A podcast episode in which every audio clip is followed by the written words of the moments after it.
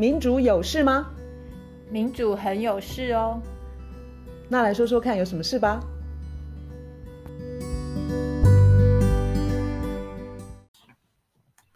嗨，我是月韶。嗨，我是倩怡。我们录音的这个时候是十一月十一号，那在英国 C O P 二十六 联合国气候峰会还继续在进行。那卢老师今天要跟我们介绍这个盛大的联合国气候峰会，有非常庞大的代表团，那也就它也就代表了某种意义。来，卢老师接棒。这是一两天前 B B C 的一个新闻，他说有一个算是公民团体叫做 Global Witness， 他们去查了在那个 C O P 二十六 里头穿梭里里外外进进出出的呃与会代表，然后其中呢有五百零三位代表，他代表的到底是谁呢？嗯哼，它代表的是化石燃料业者，包括石油、天然气、煤炭。哦，那表示他们非常的关心气候峰会到底会达成怎么样子的协议，会影响到他们的事业，是这样子吧？对啊，他们当然就是在那边监督，然后游说，然后看那些呃政治人物有拿他们政治现金的政治人物有没有乖乖听话，他们不断的在影响那个会议的后果。这个是所有的与会的国家或团体里头最大的团体，但当然他们不是用一个团体的身份与会，只是这个 Global Witness 这个公民团体他去把他们揪出来，然后发现有其实有五百零三位在那边开会的人，他其实是代表的背后的利益是化石燃料。减碳应该是大家的共识吧，那他们能够做些什么呢？你说这些代表吗？五百零三位他们就是不断的在宣传一些我们该怎么办，就是他们提供的、嗯、因为现在已经没有没有人否认说很紧急嘛，然后气候变迁是真的，然后是人为的要赶快行动，这个都没有人否认。可是呢，这些化石燃料业者的代表他们等于是利用这个 C O P 二十六 这个，其实就像之前几年也都是一样，他们的影响力一直都在那边。他们他们一方面是最后定下来的这个文件或是条约，像巴黎气候协议这一类的，他们的用意就是不要让这个文件太有法律拘束力啦，或者是那个气温不要定的太低。你记不记得在巴黎那个时候、嗯、其实是定两度C 耶，那个时候科学家是说 一点五度C， 嗯，最后达成协议是两度C， 为什么？我记得 一点五度C， 呃 一点五 是努力要达达成的目标，但是通过协议是两度C。 对啊，不就是这些人的功劳嘛、嗯、就是这些人他们努力的，他们的角色就是在这边。哦，他们这样听起来有点像披着狼皮的呃羊披着羊皮的狼。对，你有没有看到那个 Greta， 就是瑞典环保少女，他这两天讲，他讲说 C O P 二十六 已经变成一个 greenwashing 的 festival， 就是漂绿的一个嘉年华。了解。那我想象这些化石燃料业者是不是带着对他们有利的，不管是解决方案啊，或者是新的标准，想要改变对世界上的人对于他们的看法？我们今天就是要来讲假的解决方案。现在在台面上谈论的很多的所谓的气候变迁的解决方案，大家要非常非常小心，我们大家都被，就是很容易被骗。我自己也很长一段时间，我觉得我、嗯、我也都被骗。不管他们讲的，大家要小心的，就是去了解一下一个突然变得很热门，或是大家都在谈，然后就是连企业都挺、嗯、连化石燃料业都挺的那样子的解决方案，是不是有什么问题？因为就要叮那个警铃，就要想一下咯。对，没错。不管是我们之前可能稍微提到过碳交易，碳交易这个问题其实非常非常的大，它的设计上非常容易就变成财富的重新再往上分配，然后污染者继续污染、嗯、其实这些他们提的假方案都有一个共同点，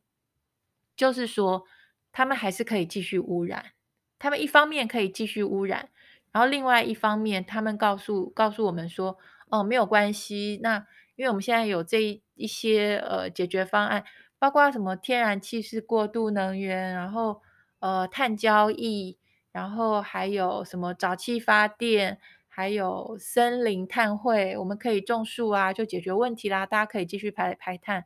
还有很重要一个是碳捕捉。这样听起来，人类社会其实一直在自我安慰，甚至自我催眠，因为就是主流的论述就是告诉我们，就说，哎，你既然要经济成长，你既然要好高科技，你既然要生活这么的方便，用电不可能减少啊，工业也是要发展啊，然后呢，括号，哎，化石燃料好像不可能很快的退场。那这个时候他就卖开始卖说，呃，科技。就是很很炫耀式的说我们可以去碳捕捉，这个就很像那个 Greta 那个瑞典环保少女，或是另外一个我最近因为这个 C O P 二十六 我就比较勤劳的在听我平常会 follow 的一个媒体叫做 Democracy Now、嗯、哼它它让我们看到说其实这个 C O P 二十六 它的设计本身也有很很多问题，我们平常在想气候变迁这个气候紧急状态这么严重的问题的时候，那些台上的座上宾，那些在当担任意见领袖角色的，如果他是很脏的大的碳排大户，他如果是一个大污染者，他如果是个化石燃料业者，他如果是一个碳排很糟糕很糟糕的国家的领袖，那都是大有问题啊。为什么 Greta 这个瑞典环保少女她有在会场外面抗议的时候，她说那个里头的那个不叫做 leadership，他说我们现在这些年轻人在外面的我们叫做 leadership、嗯、哼因为里面都是 blah blah blah 就是空话，就是在讲一些有的没的，外面的这些年轻人、嗯、他们才在想设想应该要采取什么行动，然后应该要怎么做，所以那些里头的人他们讲的那些解决方案，像我刚刚列的那些包括什么碳捕捉这些森林碳汇这些，它基本上是一个拖延，就是拖延时间，大家都觉得哦，还是可以继续排碳、嗯、可是因为有这些他们想出来的很棒的方法，什么净零啊，什么二零五零净零啊这些，因为有那些大家都会有一种觉得好像还好嘛，就是有一种错误的安全感，然后会觉得嗯，一切都还可以如常，一切都还可以照旧，经济的发展就是照平常，经济的成长也照平常，然后呃，什么工厂啊，要新的什么晶片厂，什么就就照平常都照旧，大家都会觉得都 OK。这个非常需要一个一个有点像洗脑，就是给你一种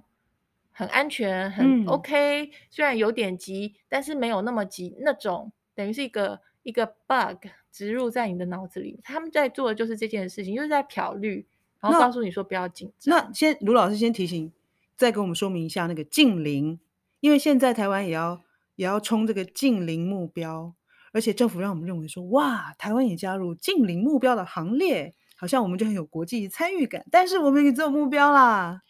净零我们讲过说净零不是零，大家只要在网络上搜寻 net zero is not zero 或是 net zero is not real zero 就知道那个净零那个净非常的可怕。那我用很简单的数学嗯，做个说明好不好？好，也就是说三加三跟减三就是零、嗯、所以有些人是加三加就正正三的，有些人是负三的，没错、呃、这样就是净零。那说像这样子呃，到呃实际的情况就是说，有的人可能排放嗯，他排放了嗯，比如说三后面那个单位自己去加好了、嗯、对，但是他就是要求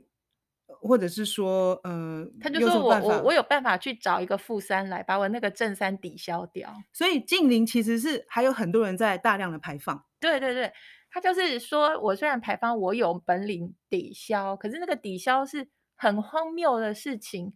他们每一个现在每一家大公司都说他们要去种树，然后就种树光是 Shell 光是荷兰的壳牌这一家石油公司，他说他要去抵消他需要的土地，你知道有多大吗？他如果真的信守承承诺去种那么多树，世界上没有这么多地给他们种那么多树，因为光是这一家公司他需要种的树，那个土地面积就是荷兰这个国家的三倍大。嗯嗯嗯、你你想想看，不光是 Shell， 还有什么其他什么英国石油、什么埃克森美孚，就是所有的、嗯，还有包括什么 Google 啊、什么微软啊，嗯、所有的。公司他宣称他要净零，他都要去抓一些那种可以说是替死鬼，然后就他们这个其实造成很大的呃，等于 很, 很像是土地的可以是掠夺，因为他会去第三世界国家找一块地、嗯、然后把人给赶走，人家本来在那边是可能是种田只是要养活自己，或者是原住民他对于森林有他自己原始的管理方式、嗯、或是维护方式，这些一旦你开放这个之后，他们等于是大财团进去买下这块地，你们都这些人都走开，我现在要在这边来，为什么我要在这边？因为我要开始种树来抵消我自己在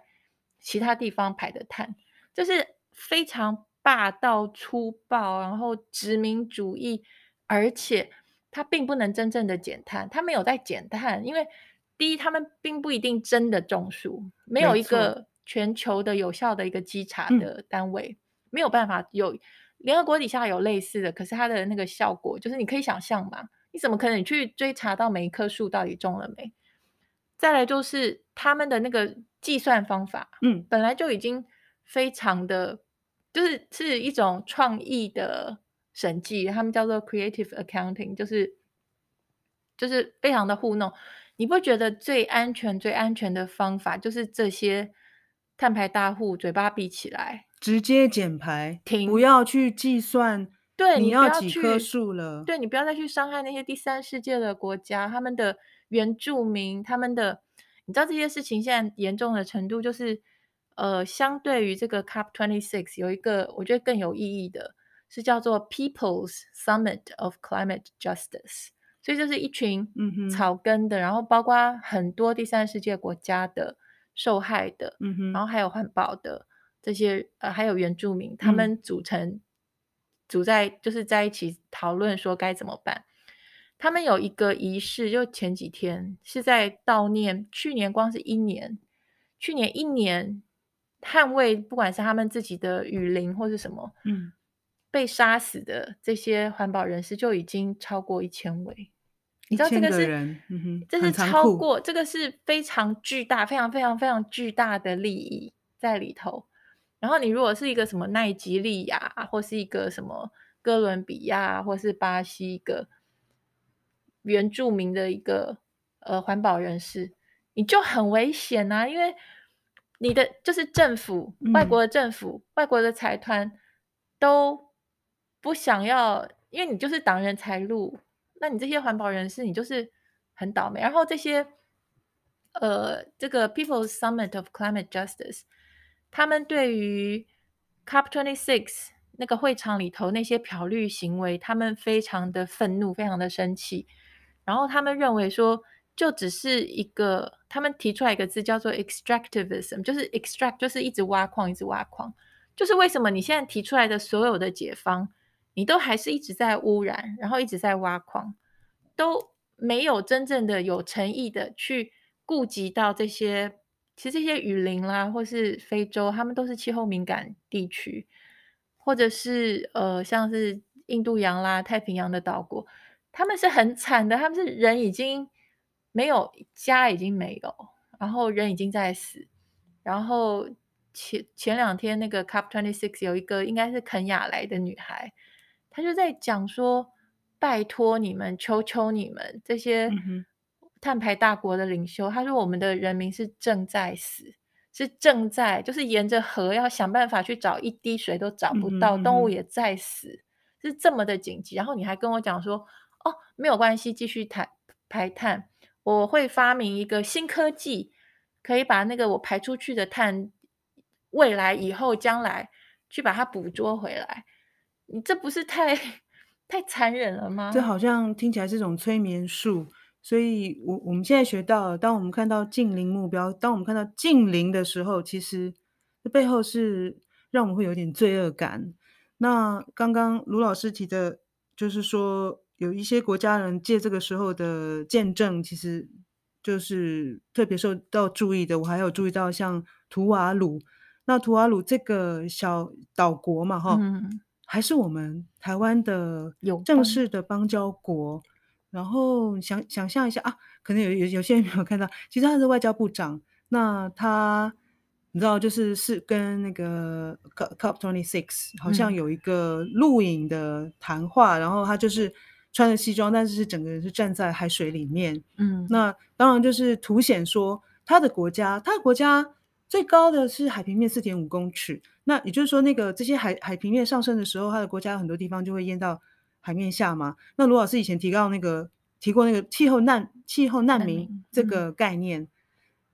我, 我, 我不知道，我现在讲讲的话可能有点像开玩笑，不晓得会不会有有人想过，就是说我们的友邦国家就是有气候难民了，那我们要怎么帮助他们？那我们是不是要接他们过来台湾？你知道吗？就是气候难民其实是真实的，然后是跟我们台湾其实是有直接关系的。对啊，你看像不管是欧洲还是美国，都是从南边有难民涌入，其实已经有很多研究就是讲说这个跟缺乏水缺乏食物极端气候都有关联，可是这些欧洲就是讲历史的碳排的累积碳排历史的累积碳排责任最大当然就是欧洲跟美国，可是他们都还是继续在排碳，然后当难民涌入的时候他们是盖墙啊，他们宁愿再去用更多的水泥建筑高墙，或是用其他的方式把这些难民阻绝于外，可是他们就是不肯停下来。现在的碳排大户或是这些漂绿的高手，那些石油公司，美国欧洲的就是占绝大部分啊，不管是英国石油或是荷兰的壳牌或是美国埃克森美孚，这些他们一直一直一直都还在主导一个议程，然后那个议程就是我们要排更多的碳更多的碳更多的碳。然后我觉得台湾也差不多啊，我们在台湾我们今天讲气候跟能源的时候，中油它应该要有什么角色吗？它应该要有很强的发言角色吗？还是它就不要讲太多话？台塑也是一样，这些以化石燃料的利润为主的这些大的呃污染者，它应该是我们在谈谈论气候能源政策的时候不要有什么角色的。台湾现在在谈能源转型的时候，我们是五十三十二十嘛，五十是天然气哦、嗯、然后二十是再生能源，可是我们再生能源都一直拉不上来。好，那我们还在用化石燃料发电嘛，吼，那这个政府其实也没有很积极的要去调整。哎，拜托你这个能源转型的这个比例其实是好几年前定的吧，那现在大家都已经知道不管是化石燃料对气候变迁直接的影响或者是甲烷，我觉得这个能源能源这个结构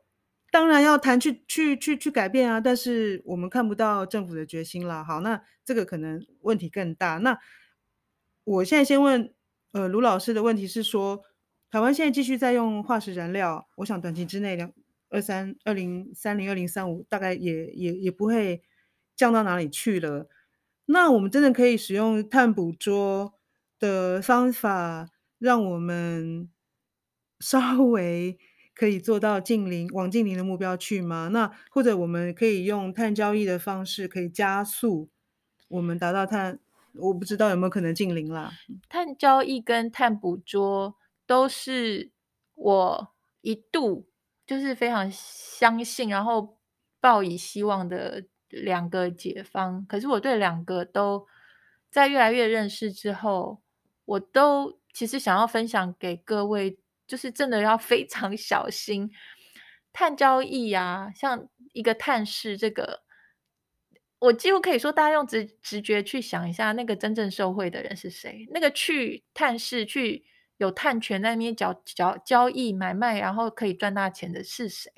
是你或我吗？是我们一般人吗？这个我们之后我希望呃，我们有一集会去谈这个把碳权扩大到真正到每一个人。你现在的碳交易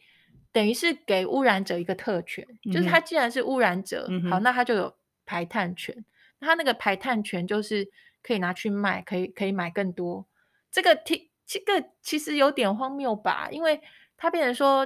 呃，污染者很污染，然后没污染者就是反正你本来就不需要碳权，你也不用买也不用卖，这是很不公平的。从欧盟的例子，那就是听起来就是有钱的人你去排、呃、碳排吧，然后你你你的钱可以去跟那种碳排比较少的人买你的碳，就是这个碳交易有点听起来是这样子。而且以欧洲的例子，就是经常会发现他会谎报虚，就是福报，它需要多少碳权，他这样子就可以得到更多的碳权，然后拿去卖之后他就又赚一笔。好惨哦。而且还有一个问题，就是当企业被征收这个，就是当这个碳交易碳权这个开始实施之后，碳交易呃这，这些企业它它自然而然会把这个垫高的成本转嫁给消费者，所以计算下来到最后损失的又是一般人民，然后真正赚了一大堆钱一大堆钱的又是那些大企业。这个是 欧, 欧盟的实际的例子非常多，然后这个我们以后可以更细的谈。嗯嗯，你刚刚问到那个呃碳捕捉这个技术上，碳捕捉这个技术啊，嗯、我我之前就是有一个等于是一个比较模糊的一个疑虑。我知道碳捕捉这个常常都是大企业，甚至包括化石燃料业者，然后大富翁像比尔盖茨，像那个呃呃马斯克这些人，他们就是提倡碳捕捉。所以我以前有一个疑虑，我觉得都是这些有钱人他们想要推这个东西。我这一次借着这个 C O P 二十六 我去做了比较多的了解之后，嗯、我确定我不要停碳捕捉，我觉得我不要被骗了。因为其实讲非常简单，嗯、我们一起看了一篇一等于是一篇算是我的偶像的一个文章。那个偶我的偶像就是 Vandana Shiva， 就是范丹娜席娃，台湾很多人都知道他。他有一篇文章就专门在讲碳捕捉这件事情。他是一个非常非常聪明有智慧然后非常犀利的一个人。他、嗯嗯啊、就是科学家吗？是科学背景现在变成环保人士吗？吼，对，或是他是等于是食物种子那个主权的专家。他的一个很简单的概念就是他说，你先纳税人的钱口袋里拿出来去补助化石燃料，就先纳税人补助污染，然后呢下一步是纳税人口袋里的钱再拿出来去补助大的企业财团去去掉那个污染。就是这就是碳捕捉的那个跟化石燃料他们等于是一种共生的等等。所以呢，钱都是从纳税人的口中拿出来的比较多，但是实际上获利的其实都是都是大企业啊，对，财团啊，化石业者啊，但是实际上出钱的人其实都是我们每一个纳税人耶。对啊，你懂了吗？他为什么要这样子多一道步骤？你为什么不前面不要污染，你后面就不用去捕捉那个碳？现在他们大企业最喜欢灌输我们的观念就是那不可能，我们一定要排那么多碳，那排那么多碳很危险哦，下一代很可怜哦，我们就要用新的科技然后去发展出捕捉碳。这个是太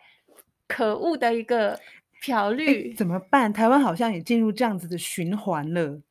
我觉得台湾没有人在谈这一类的陷阱，那因为我们的 podcast 从头就是去讨论那个这这类的陷阱，可以这么说。所以我觉得我们有义务把这个东这些东西它可能是很大的问题，这件事情我们要说出来。另外一方面就是台湾人有一种善良，欸、善良，我这样讲我自己都很想笑，不好意思。就是他们会觉得说哎，以前都这样子做，然后呃，终于那些器材都都做下去啦，设备都在那个藻礁外海啦，让他们继续做下去吧。就是就是有一种，我不知道善良是不是是不是伪善，是不是是不是这个后果太严重了，然后、就是、然后又去相信说政府一定会帮我们想办法。就是刚刚那个善良跟伪善还包括这一块。这个以碳捕捉来说，它真的就是一个呃要去正当化，现在还可以继续一直在排碳，一直在继续燃烧化石燃料的一个借口。那个兰纳纳西瓦范丹纳席娃这一篇他有很清楚的，他引用一个叫做 Business Insider 这个媒体讲的、嗯、讲的东西。他说全世界一个最大的一个碳捕捉的公司叫做 Orca O R C A， 它是一家瑞士的公司，然后它已经在冰岛开始运作。然后他说他这个这这么了不起这么伟大的碳捕捉，它一年可以捕捉多少碳？以全世界的碳排来说，它就相当于一年全世界排的碳呢，这么大的一家碳捕捉工厂，它可以捕捉到三秒钟。哇，这不就是笑掉大牙吗？这规模就是非常的小啊，等于是差不多是一千万分之一，等于是现在碳捕捉，碳碳捕捉也许人类有很多时间、嗯、然后人类有很多钱，你可以发展，它的确会成真，也许，可是问题是我们现在并没有那样的时间。可是这些已经投资的这些公司，他很想要回本，他就希望他这个有一天能够成为解放，可是我们没有时间等，因为按照现在继续这样子碳排，甚至于大家都因为以为有解决方案，然后比较放心的继续排碳，那个后果是非常的可怕的。连这家瑞士的公司叫做 Climeworks 它的一个创办人他自己都承认，他说这个是规模太小，而且它成本非常非常非常的高，它太贵了。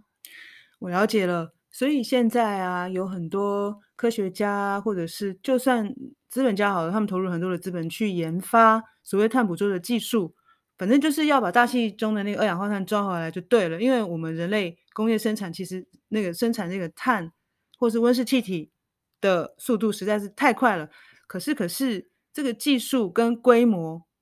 相比于我们排放的速度实在是太可笑了。刚刚举的那这一家这一家听起来就是很新的、Orca, 嗯，你想想看哦，我们多少人听过这个公司，也就是说现在这个公司的数量都还不多，因为我们连讨论碳捕捉都还不多嘛，对不对？好，他再怎么努力，他做了一年哦，他能够捕捉到的碳是全球排放的排三秒钟，他要 努, 努力一年。那你想想看，我们需要多少家这样的公司？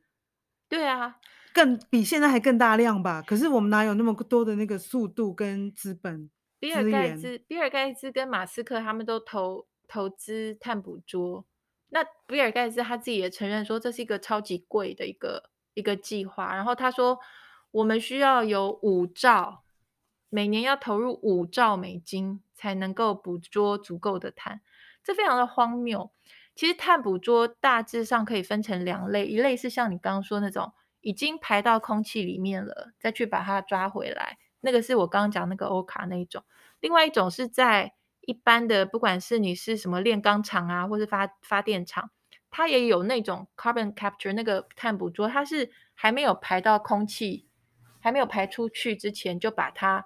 挡下来。那就是应该是在设备上面做改善吧，对，就是设备上面、嗯、可是注意那个那个所谓的捕捉，它并没有减少排放量哦，它只是它没有把你已经排出去的，就是我们现在已经大气里头都已经太多碳排，几家工厂有这样的设备，它并没有办法减少我们排出整体人类社会排出排出排到大气的这个这个碳，所以所以这个 carbon,、呃、carbon capture 它被一些学者环保人士很诟病的一点是，它完全就是一个分散我们的努力的精力或时间或是注意力的一个很糟糕的一个引引就是把我们的注意力引开的一个东西。 嗯, 嗯, 嗯我听下来也是哎、欸，就是这些碳交易跟碳捕捉，它其实就是安慰人们，就是说啊，我们现在呢应该可以解决这个问题吧，所以允许继续排放，但是继续排放其实给我们带来更大的问题。如果我们应该换个方式，不是允许继继续排放，有没有什么方式是停止排放？停止排放的第一步就是这些石油公司它根本就不可以参加 C O P 二十六。 我跟你讲一个例子，说真的，就是W H O 他们在几十年前就是在讲那个香烟危害人体这件事情，可是每一次 W H A 那些烟草公司就是像现在的化石燃料公司，他们就是在会场穿梭，然后去影响那个结果。后来呢真的把他们禁止在那个会场大门之外，后来 W H O 终于可以做出宣示，就是吸烟有害健康。所以同样的道理，你记不记得你上次给我看一个新闻，就是各个国家他们都很努力的在游说联合国的那个 I P C C 怎么写，就像那样的应该是科学结论的这种文件，各个国家都在游说，嗯，然后各国政府又是受这些石油啊天然气的公司游说，最后这些那篇报道我记得他有提到说，他们游说的内容除了包括说你不可以写说气候有多紧急，嗯，你不可以写说不可以用化石燃料，他们也有在游说要用 carbon capture， 就是这些大企业，嗯，这些大污染者他们是拥抱这个碳捕捉的。所以我觉得这是给我们一个线索，嗯，当这么大污染者这种大企业大财团，嗯，他们都那么喜欢碳捕捉的时候，我们更应该要小心一点。嗯嗯嗯，我我知道，因为他们那个时候那个就是游说的内容，就是你想想看哦，他他希望 I P C C 的结论不要做出说什么必须关闭燃煤电厂像这样子的，嗯，所以他管你什么空污啊，管你什么黑色的肺啊，对，就不管啊，没有错。他们那时候支持碳捕捉，就是因为他要继续使用化石燃料。对。然后我觉得一个很我我看到最近几天的那个有关碳捕捉的讨论，听到一个采访，是那记者他去问石油天然气公司，问那个碳捕捉的的相关的事情，结果那个石油天然气公司的代表就是提到说，这个碳捕捉实在太贵，因为现在的问题一个就是太贵，成本太高太高，不不可能，嗯，一个是规模太小，那缓不济急，缓不济急。然后他就说提到太贵这件事情，那个石油天然气公司的人就说，那我们就是要想一想啊，我们为了这个救这个地球，我们为了要救下一代，我们要愿意付多少钱呢？我们愿不愿意多付一点代价去救下一代跟救这个地球？哇，我看了以后我就觉得这个也太恶心了，因为就像 Vandana Shiva 说的，其实这些研发这些呃，就是研究还有开发过程，嗯，他们都要国家出钱，纳税人补补贴。对啊，我觉得听起来就是钱都是他赚的，对，然后出钱的都是我们一般人。对啊，这就像我们讲那个疫苗的时候，研发那些全部都是公共的，然后等到有钱赚的时候都是私人的，嗯，那, 那个私人一定不是你也不是我，就是那些大财团。嗯，还有其实碳捕捉它还有一个很严重的问题，就是嗯，我科学家现在并没有定论说它它封存的时候，它把二氧化碳捕捉之后放哪里呢？放一般是放地底下，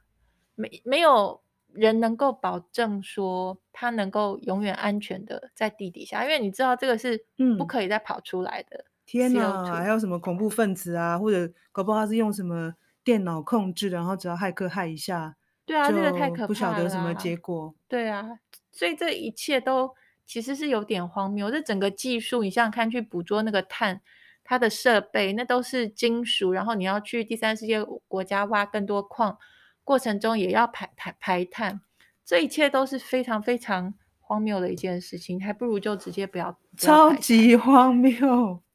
所以就把同样的道理，在 C O P 二十六 这些石油天然气公司不应该在那边主导，不应该在会场穿梭。回到台湾，我觉得在台湾谈气候能源政策的时候，我觉得我们观念要改，我觉得我们也不应该让什么中油、台塑或是其他任何